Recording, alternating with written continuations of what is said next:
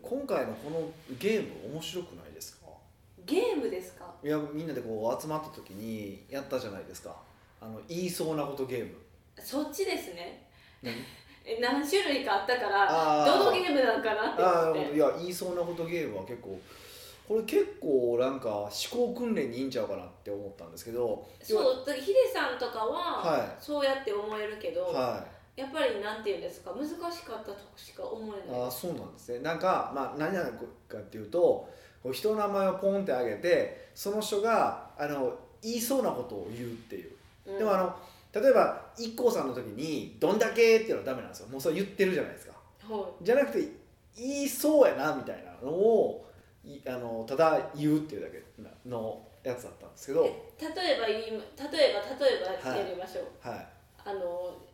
出たやつで言って言ったらどうなんですかだって想像つかないあですあ例よえねばスティーブ・ジョブズやったら「うーんあと2ミリ」とかそんなこだわりですよねそういう機会に対すそるうそうそうそういう感じのはいをこうなんかまあ個人名織田信長とか結構個人名出したりとか途中から保育士さんとか職業になったりとかうんうん、看護師さんとかねなったりとかなんかそういうふうにやっていくとなんかいろいろこうおそれぞれの人のこうその職業の見方とかその人のその人物に対する見方とかも分かるしうそこつくかみたいな面白さとかそれはちょっとあさっての方向やろみたいなのとかん、うーんいやそれね結構難しいって思うんですけどねだって背景も考えなきゃいけないし、うんうんかといって言ってることは言うは言ったら意味がないそうそうそうそう言いそうなことってえちょっとなんていうか知的なのか知的じゃないのか分からへんけどなんて言ったら難しいですいや難しかったです難しかっはいたいや僕もすっごい頭フル回転したんですけど結構面白いなって思ったんですよだから面白くないですかこうそれを面白いなって思える人とはいそれを思えない人がいるんですよもうこもうこの中で頭を使うっていうこと自体が面白くないってこえでもそのなんていうか関連しないええ他のゲームもしたいしたじゃないですとか、はいはいはいでなんかひ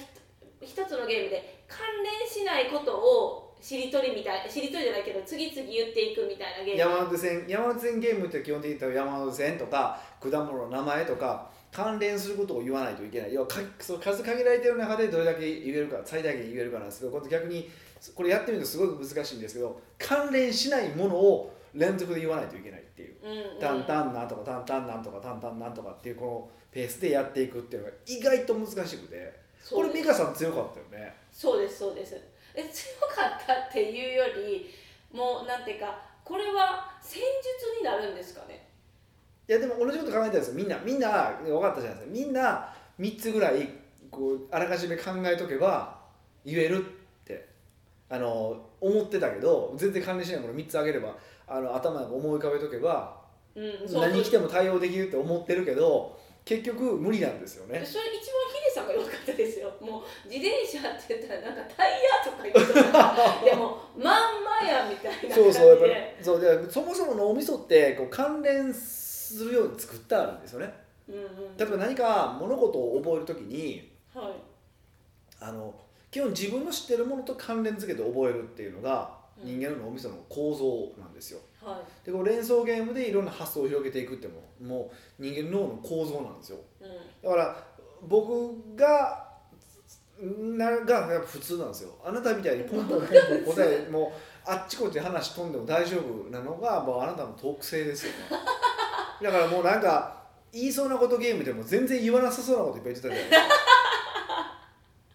言わなさそうなこと言ってない逆に言いそうなことを言ってたんじゃないんですいかやいやもう全然言わなさそうなこと言ったりとか話全然普通に話してて全然違う話で飛んだりとかはあっていう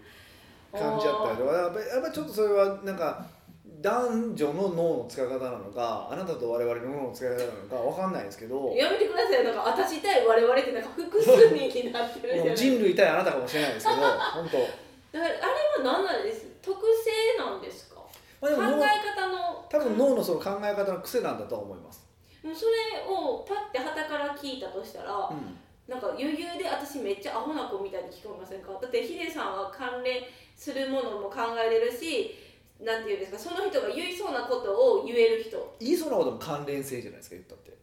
あーじゃあ関連性があることを考えられる人で私関連性がないことを考えられる人って真逆じゃないですかそうそうそう真逆真逆だからそうちょっとしたこういう遊びやったけどなんか全然やっぱ脳の使い方が違うねんなーっていうのが分かったからこういうなんかいくつかのゲームでを使ったら脳の癖って分かるんちゃうかなと思ってきましたよねえそなんかこんな突拍子もないなんかあさっての方向を言う人にあのできる仕事あるんってちょっと不安になってくるんですけど逆にまあねまあねで終わったちょらっと僕もよくわかしよくわかんないんですけどでも自負してるのが、はい一応これでも私ヒデさんと一緒7年えもう8 9年目ですよ9年ぐらい9年目ですよもうだから10年って言っても過言ではないやそれはじゃそれは10年じゃないけどね、い10年選手なんでうん、なんて言うんですかあの旗から見ればめっちゃ厳しい環境のもとやっていってますそよんな厳しくないやんいやいや厳しいですよえわ分からないんですよえ自分のことは人はあ人はっていうか自分は自分のことわからないんで俺厳しいかあ厳しいですねそうなんですかはいなんでままあそこは別どのにどの辺が厳しいかちょっと教えてくださいよ多分みんななんかこう部下との接し方も悩んでると思うからどの辺が厳しいかですか、はい、は基準値が高い、いこう例えばえー、基準値が高いっていうことはだからえー、なんて言ったらいいんやろできなんかヒデさんってでもスピード重視で6割で出してもいいって言うじゃないですか、はいはいはいでもほんまに6割で出したらお前何考えてるん的な感じじゃないですか そんなことないわ違うお前何考えてるんとは言わないけどえ考えたみたいな感じじゃないですかまあ方向が合ってるか合ってないかかは確認するよねで合ってなかったら考えてないよなと思いますよねえー、当てたとしてだもかこられ大しか考阪えからられへん大阪から富士山行く言うてるのに西に向かおうとしたらそれはちゃうよっていいやうそれは違いすぎますけどいやえ例えば大阪から富士山行くやったら大阪の吹田しか行ってへんみたいな感じやったら怒るでしょそれは別にいいかなほんま推定の段階でちょっと富士山の方ってこっち合ってますかねって確認してくれれば全然いいと思いますけどね、えーじゃあなんなん、まあ、ただそれそれが締め切りの前の日やとやったら怒るよいやそりゃそうですよえねー、まだ空いた ってなるからタイミングとかもあるけど、うんうん、難かややこしいというかまあなんて表現したらいいんですかね、まあねそう僕はそう多分普通なんですけどねだからこの間もなんかあのー仕事の速さの話になったんですよはいで仕事を早く終わらすにはどうすればいいですかねっていう話を、まあ、さされたこと何人かいてる時にされたんですよでその時にほとんど出てきた答えが仕事の効率化の話が出てきたんですようんはいだだからパソコンをこういうふうに使った方が早いとかあそのショー、ね、例えばエクセルでショートカットこういうふうに使った方が早いとかうんどうやったら効率が上がるかってことをすっごいやたらと話するわけですよ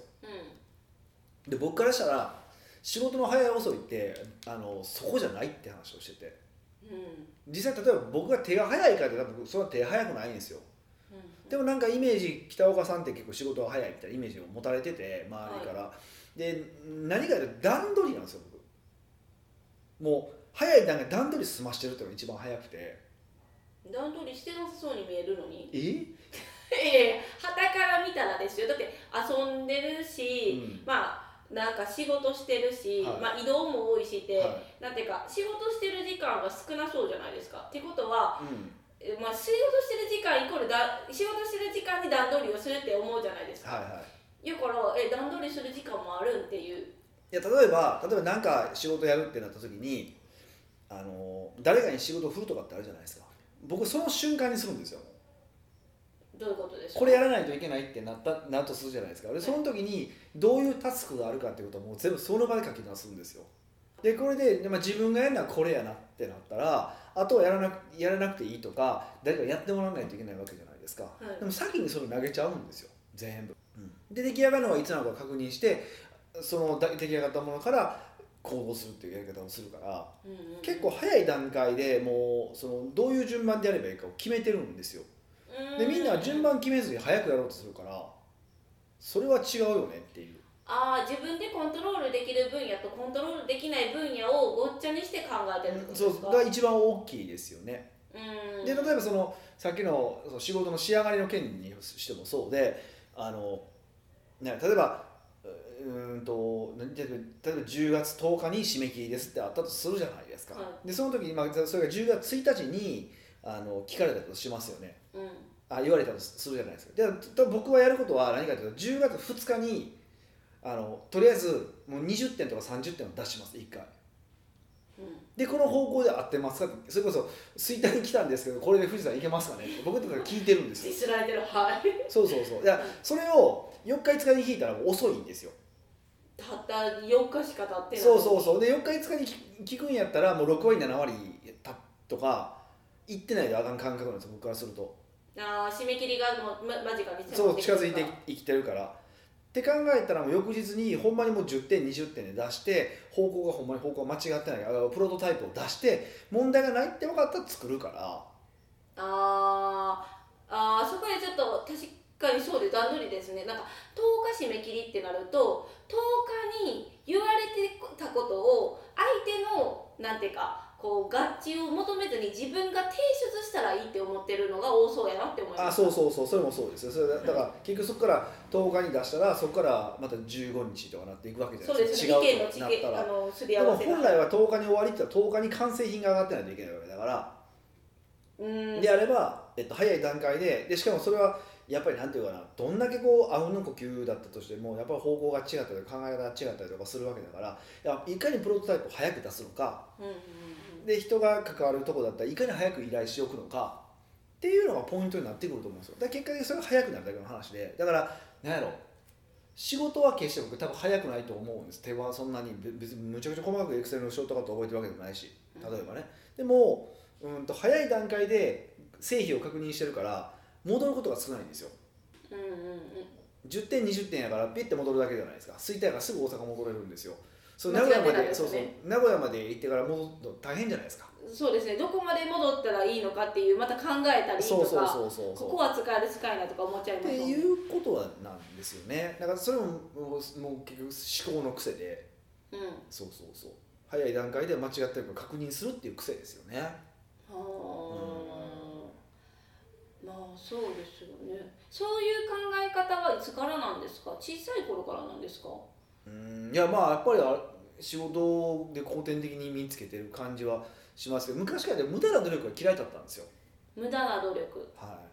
どういうことを無駄な努力って思ってるんですかい、うん、と例えばテストだったらあの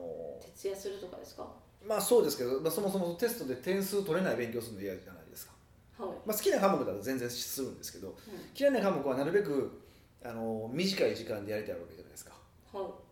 であればまずポイント100点取らない取らない取らへんってことをまず選択しないといけないしうんだからまあ、70点80点取ればいいわけだから70点80点取るためには、まあ、よく出るところとか点数が高くなるところとかをやればいいわけじゃないですかっはいていうのをちゃんと考えてやってましたかねあー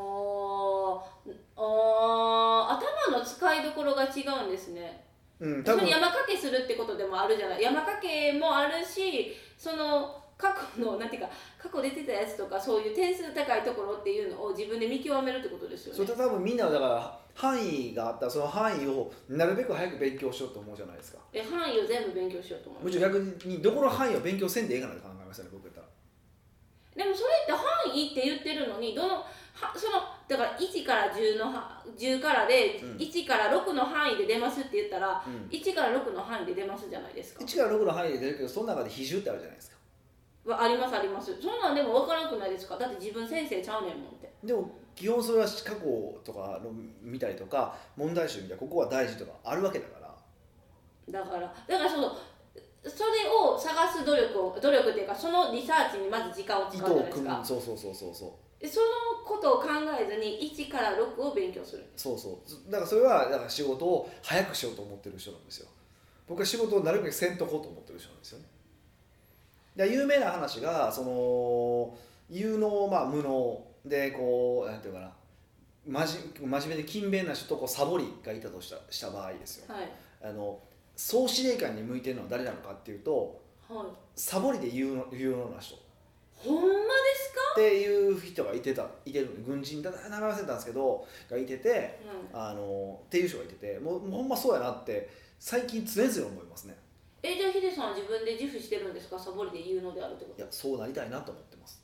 えうん、いやまあそれはある意味自分がサボることを正当化してるとも言っていいんですけど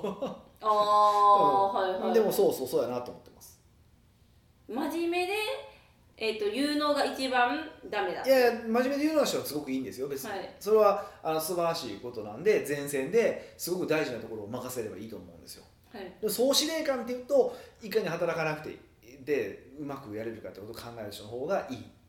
うーんでもちろんね、ま、不真面目で無能なやつはもう前線で一番人死ぬところに行かせるわけだしあの戦争だったらね、はい、そううそうそういう考え方ですよねーんそれって自分でわかるんですかあのそのマトリックスで自分がどこに向いてるかとかいやだからいかにもっとささあのサボるってやっぱ良くないイメージじゃないですかそうですよだってサボるだもんとかショートカットとかって、はいだからいかにショートカットをサボっても同じないしはもっと結果出せるかって考える癖をつけてほしいなっていうのはありますよね、今の言葉でサボるとショートカットでだいぶニュアンスが違いますでもね同じことじゃないですかいや同じことすごいね言葉のあやなんですそかうねそうそうこそうあいやいやそうそうなんでそこはちょっと気をつけていただけるといいんかなと思いますけどね北岡秀樹の奥越えポッドキャスト奥越えポッドキャストは仕事だけじゃない人生を味わい尽くしたい社長を応援します改めまして北岡ですれがピカですはい今回のご質問は今回は、えー、とニックネームフルート吹き語りさんからのご質問です、はい北岡さん美香さんこんにちこんはにちはいつも楽しく拝聴させていただいておありりがまとすうございます私は飲食店を経営していますはいコロナ前の2019年は北岡さんの教えを実践したおかげで念願の年商2000万円を達成することができまあしりたがとうございますそれは良かったですね素晴らしおいめでとうございます、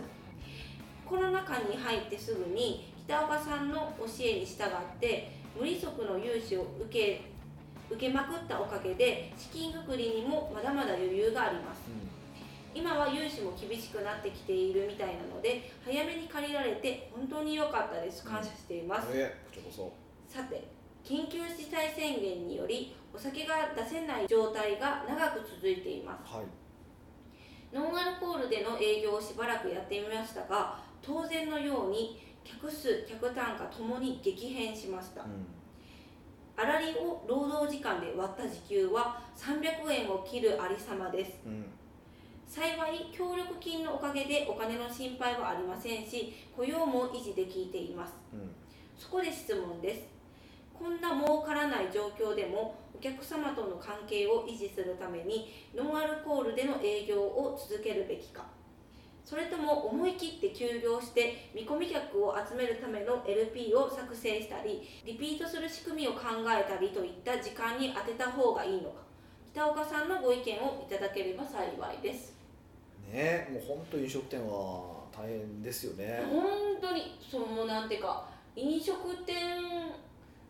だけめっちゃ厳しないですかなんかねそう飲食店が悪いとか話してもないんですけど、まあ、ちゃんとねなんかとりあえず過去やったことを延々とやり続けてるっていうもありますしやっぱり目に見えやすいですもんねそういうなんていうか対策してますみたいなハッピ訴ーえてねます、えって政府からしたらですよ全然一般人からそう思わないですけどまあ、そういうそういうことなになるんですかねなんかもうよう分からへんわと思ってるんですけどままあまあそれはちょっと状況はコロナの状況はさておあ、いて、はいはまずコロナ禍に入ってすぐ北岡さんの教えに従って無利息の融資を受けまくったってあのおっしゃってるんですけいはいはいど、そんなこと言ってましたっけはい言ってますすいませんえポッドキャストとかでも言ってたどこで言ったか覚えてないですけどだって多分いろんなところで言ってる方も言ってると思いますねそれはなんでですかいや無利息で、えちょっとでもあのしすごい素人感覚なんですけど、はいはい無利息でも借りるってことは、はい自らその借金しに行ってるっていうことですよね、はいはいはいはいなんか借金っていうワードにすごいためらいがあって、うんうんえなんでなんてまあまあそれはどういう考え方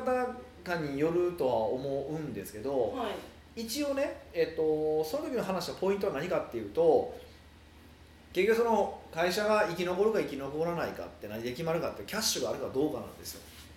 それこそ決算上の決算上でも赤字だったとしてもはい会社に十分キャッシュがあればううーんとりあえず生き残ることってできるわけ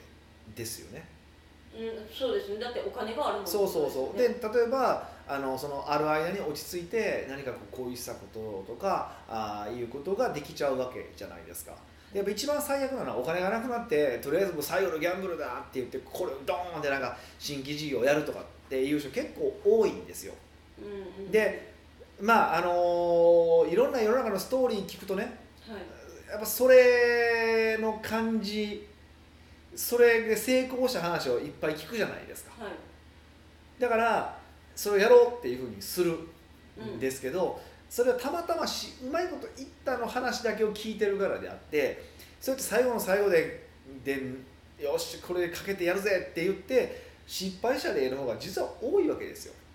まあそうでしょうねで、まあ、冷静多いに考えたらんですよって言ったところでこれはまあ成功した話しか聞いてないからそんなわけないわと思う人も多いと思うけど僕らはまあコンサルタントっていう立場上やっぱりいろんな方を拝見させていただくことが多かったんでもう僕の話を信じてもらうしかないと思うしうんもっと言ったら例えばいや生活費があと1万円しかないんですじゃあこれを競馬で増やしちゃうっておかしいじゃないですか。いやそうですねもうでしょ一番堅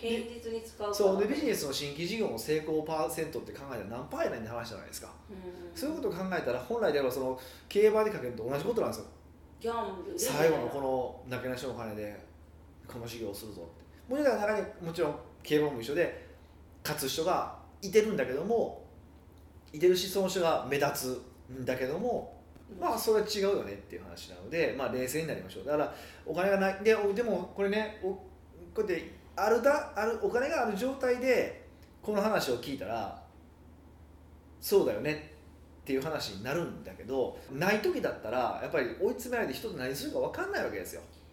追い詰められた時の境遇です人もっんねてねそうそうでその時の追い詰められた時にやる行動って一番良くないこと大体間違ったことをやるじゃないですかはいはい、はいなのかな間違ったことじゃなくてもうこれにかけるっていう一心でそれ冷静じゃないってことでしょつまりそうですね残り1枚で競馬に行くなんてもうおかしいじゃないですか、そうですねそうそうっていうことなので、はいあのーそういう状態を避けたいわけですよだから経営者がそう思考停止した段階でもう会社はどんどん死に近づいていくわけですからか停止したい時だってあるんですよ いやそれはまあ別の話だからいかに思考停止しないかのポイントの一つがそのキャッシュを手元に置いておくってことあーあーだから本当に会社の存続のためとそういう窮地に立って自分が誤った判断をせしないためにもお金を残しておそうくそってことうそうだからまあ基本的にはもちろん自分のところのキャッシュで、えっと、例えばな全く売り上げが上がらなかったとしても1年分のキャッシュを持っておくっうんうんうんていうのが僕はベストだと思ってますそれは困ってなくてもで例えばその飲食店でもいろんな飲食店があるじゃないですか、はいはいはいはいでそのえのまあウハウハのところでも別にそのやっていけるよってところでも借りた方がベターなんいでやすじゃなくてそれは今たまたま結果的にうまくいってるところうまくいってないところが分かれてるわけでしょはいじゃなくてそれ平時にまあもうちょっと言うとこれよく言う話ですけど大体やっぱり10年に1回なんか経済危機って来てるわけですよ、 10年にかはいでリーマンショックとか、まあ、アジア危機とかバブルの崩壊とか大体10年に1回来るわけですよでもちろんその時にあのそのピンチにぶち当たらない業種もあるしぶち当たる業種もあるわけじゃないですかはいまあ、正直ど取り折りよりそうでもそれど違れうにぶち当たるか分かれへんけど少なくともその我々自然界に生きてると考えたらどっかで必ずピンチは来るわけですよ早かれ遅かれみたいそなうでたまたま今回来た人もいてるし次の10年後ぐらいの時に来る人もいてるしうん10年前に来た人もいてるし、まあ、そういう震災の時に来た方もいらっしゃるからっていうふうに考えるといつかピンチが来るって考えておくのが正解なわけですよね。うん、って考えると本来はその何もしないで、えーもう1年分のお金を蓄えておく自社自社の黒字を出して蓄えておくっていうのが最もベストです。あまあ、最もベストはおかしいなベストです。はいうんうんでそれじゃなければでもまあすぐにその1年分貯めることはできないわけじゃないですかはいであればとりあえず借り入れでもいいから借りといたら借りておいたら1年分耐えれる借り入れ持っておいたらこういうことが起こっても何度もとりあえず耐えれますよねってことなんですよ、はいうん、で多分こうピンチが起こってから買いに行ったらあのーまあその今回みたいに、まあ、い一般一応外病院にされてるじゃないですかコロナとか、まあ、震災でもそうですけどそういう時だったら借りれますっていう融資枠が出たりとかするんですけどとはいえさ窓口に殺到したりとかしてなかなか借りれないってことが起こったりとかしてるわけですよ。ってなるとやっぱりそこで焦ったりとかするわけじゃないですか。うんうんうんっていうことを考えると平時から借りておくちゃんとで別にそれを普段のビジネスに使うわけじゃなくて置いておくでもちろん金利かかるやんって言うんやけどその金利は保険料って考えたらえー、そうなんですね、そうそううそうって考えたらええやんっていうふうに言う話をしてるんですよねよく、ううんん、だからそれはもうそういうことなんですよってことで、まあ、ねここで今聞かれてる方って、まあ、飲食店だけじゃなくて例えばこう宿泊施設とか今現状厳しい方もいらっしゃると思うんですでまあそういう方に関しては、まあ、もうとりあえず今なんとか生き延びる施策を考えるかもしくはもうやめるという選択肢もあると思うんですけど、うんそれまあ、決めてくださいと。で今いや関係ないよと他人事風の方というか、まあ、今今回は何もないっていう方もいらっしゃるわけじゃないですか、はいでその時にああ飲食店大変やなって思うんじゃなくていやいつかうちもああなる可能性はあるよねっていうリスク管理そうっていうことを思ってちゃんと1年分のお金を、まあ、内部留保できるかどうかっていうのは僕勝負だと思ってるしはいそれはすべきですよっていうのはもう強くあっちこっち言ってますでそのうん多分コロナがどうこうなった時にも早めに言ったしはいそういうことなんですよ、うんうんまあ、これでそれはまああの前段の話で前段がえらい長くなりましたけど、そうですねうん前段でもう一つだけすごい気になったこと聞いていいであすかあはいはいあの1年分を借りとくって今話したけど、はい J さんってその事業を始めるときに撤退ライン決めるって言ってたじゃないですかお金、はいはいはいこの金額がなくなったらやめるみたいな、はいえそれってそもそもいやじゃああのビジネスドンって始めたときに融資を借りてたら、え撤退ラインってなくないですかってなりませんかあありますよだからそそれでもどこで撤退ラインを決めた方がいいいいと思いますよお金は残っているけれどもってことですかお金が、うん、あお金残りあるけどもちろだっんおて金があっても撤退ってことはありえありえますでううちの場合だったらまあ撤退ってお金がなくなるってことじゃないってことですよね、お金がなくなること自体イコール撤退ラインじゃないですね、うんむしろお金があるうちに撤退するっていう方法もあるしはいでうちの会社の撤退ラインはそうなんでもうあのうちはまあそこそこキャッシュ残しててこっちの口座にはあるけどもこっちの口座は手をつけないとはいうんでこっちの口座がまあダメになったらやめるっていうふうに決めてるからはいはい、もしかしたら来週やめるかもしれません。早っ一番影響されてる みたいじゃないですかそはい、うんそうですねうなのでまあそこはなんていうのかな、うん、でほんまにお金なくなったら倒産すらできへんからね、倒産すらできないですうんね、、手手続きいりますから、倒産にもねお金あそっかおそっ金いりかま倒すから産ねです、うん、ででまんまによくあるらしいですよそれは、うんうんだからまあちゃんとある程度余裕があるうちに倒産しといた方が会社辞めた方が後のそのねリカバリーも楽になるのでうんだから早めに辞めるっていうのも一つかなというふうには思います、うんそれは今回の飲食店も含めてねそうですね、はいじゃあ今回フルート吹き語りさんは、はいえっと融資ももらったから、うん時給300円切るになったとしてもまあ雇用とかも維持できるってお金があるまあ、協力金もあるあるそうそうあるからねそうそうですよねはいはいはいっていう状況の中、こんなのもうな儲からない状況でもこうお客さんとの関係性のためにうんうんノンアルで提供してから関係性構築をするのかもう意を決して休業してからなんていうか今後のための施策ですよね、うんこうお客さん見込み客を集めるための LP 作ったりうんうんリピートの仕組みを作る時間に当てたり、どうすればいいですかっていう質問はどうですなるか、ほどねまあ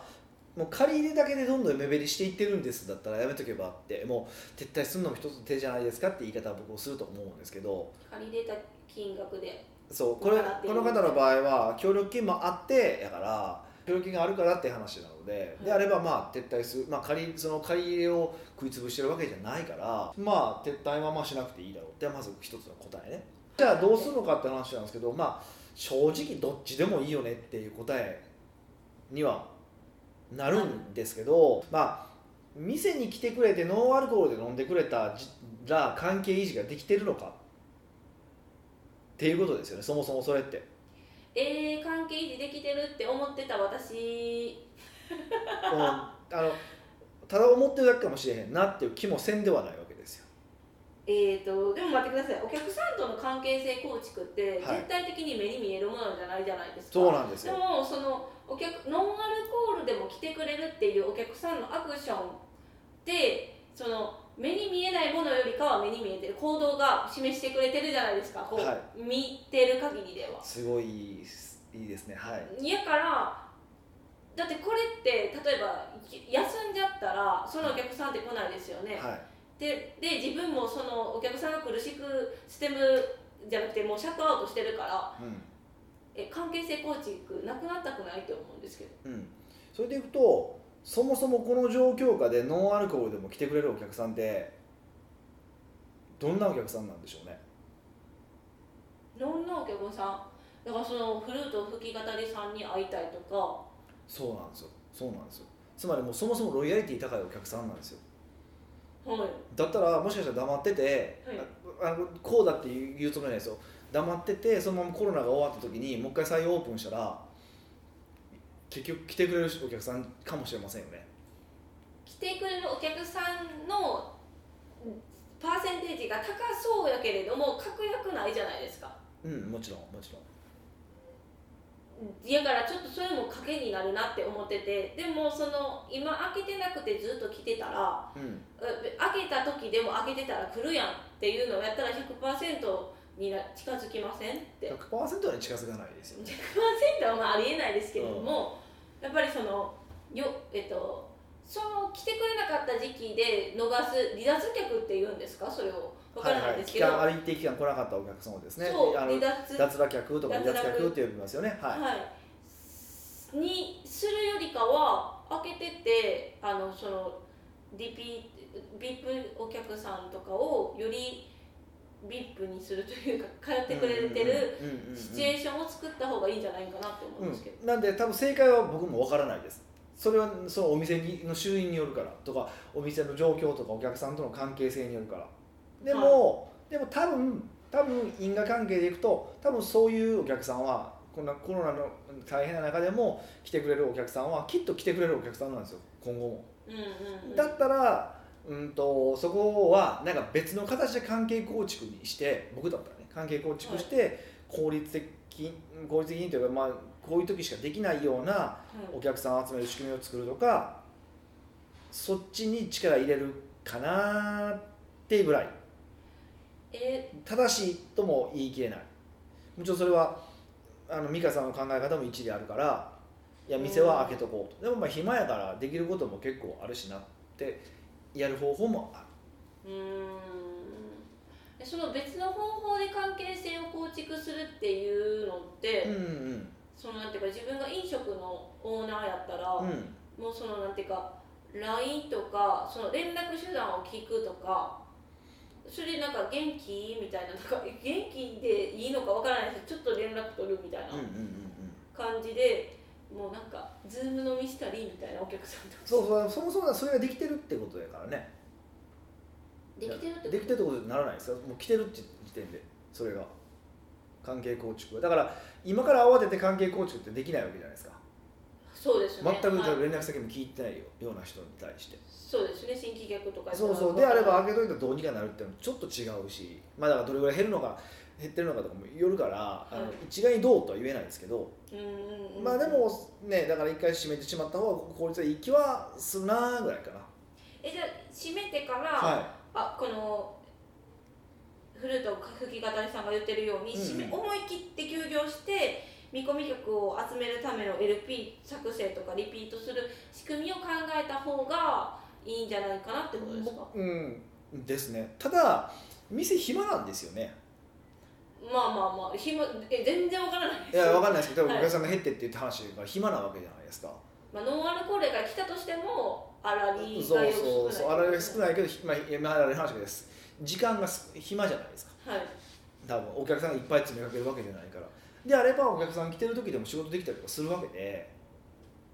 そんなに登竜こっちでノンアルコール提供していつつパチパチパチみたいだなからもうできできたりとか、まあ、そういうの考えたりとかする余裕はあるわけで例えば時短するなりしてででもいいからはいあのその時間を確保すればいいだけの話やんっていうのもあるんですよおー今まで通り全くす同じようにする必要もないしなんだったらほらだって今まで23時までやったのを20時まで閉めろって言われてるわけじゃないですかはいであれば20時から23時までできるわけじゃないですかそうです教ね育もらってるってことは20時閉めてるってことでしょはいでもそここだけ使うとかでもいいじゃないですかおっーて考えればうーんなんかその2択で閉めてガンガンやる開けてやらないっていう2択にはならへんかなっていう感じもしますよねちょっと。うーうんんあれそこのいあの最後質問を読んだ時私はなんかこうえ例えば月水金開けてあーその1日おき飽きるとかやってる人やってない人とかあってもいいいいんじゃないかなって思いましたうんねやるんやったらやっぱちゃんとや一応約束してるあの8時までやった営方業が時間営業時間やった方があのなんていうのお客さんからしたらえ今日相手の相手なの分からへんからいかんとこっとかもあるわけじゃないですかあ目的が来てもらうこととになってなってるわけだからやるとすればねはいそうそうっていうのはあるよね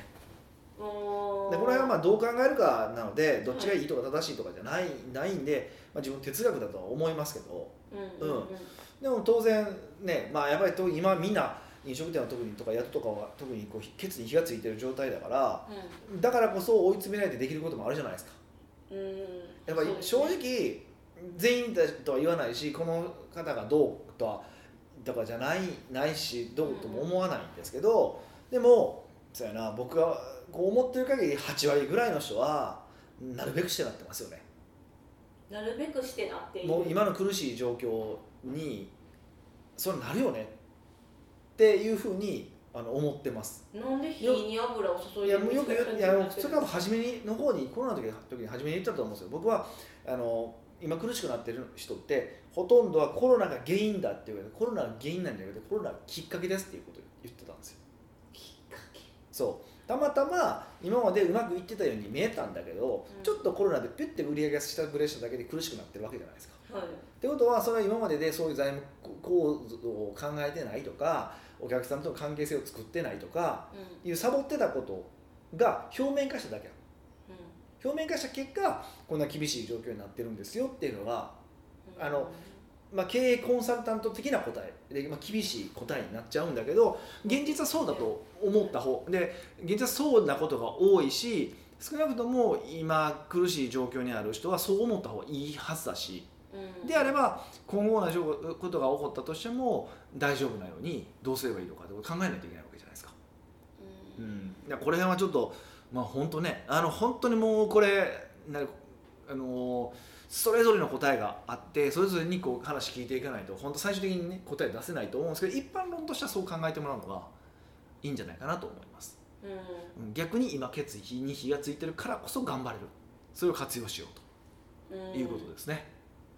えもう一つだけ最後に聞いていいですかはいなんていうかこの今回フルート吹き語りさんは幸いにも協力金もあってからお金もあるじゃないですか、はいはいはいででも自分が営業してる時間は時給換算でしたら時給300円っていうシチュエーションじゃないですか、はいはいはそれってすごいなんか自分ごとやったらすごい嫌やなって思ったんですいよ、はいはいだっはいて自分って300円の時給で仕事してるってちょっと悔しいというか、はいえこの時間いるみたいな、うんになっちゃうんですけど、うんうんさっき言ったみたいにその8時までって決まってるじゃないですか今回はシチュエーション的に、はいだからここは別に300円とかっていうそのなんやろ時給にこだわらずにできることをやればいいって思った方がいいんですかねうーんいや協力金ももらったから実際に時給300円じゃないはずなんですよねえでもそれってなんかその楽観視の考え方じゃないんですかいや楽いや観視じ時ゃなくて給っていう観点で見たらそうじゃないですか時給って何かっていうと労働に対する対価でしょはい、でもその仕組みを作るってのは経営者の仕事なんですようん、だからこの時給の発想は労働者の発想なので別にそれでいいんですよあー立場が違う話を混合してそう考そうえるそうそうそうそうそなるほどうって考えてもらうともっと分かりよいんじゃないかなと思いますじゃあ自分は労働者にとして捉えなかったらいいってことですかそうそうそうそうそおおー新しい観点ううんまあこれまはあプレイヤーやったら時給もかんあのおも嫌でも考えちゃうのもあそりうますよねそうそうだからプレイヤーとしての自分と経営者としての自分を分けて考える必要がありますよっていううーんまあそういうことじゃないですかねは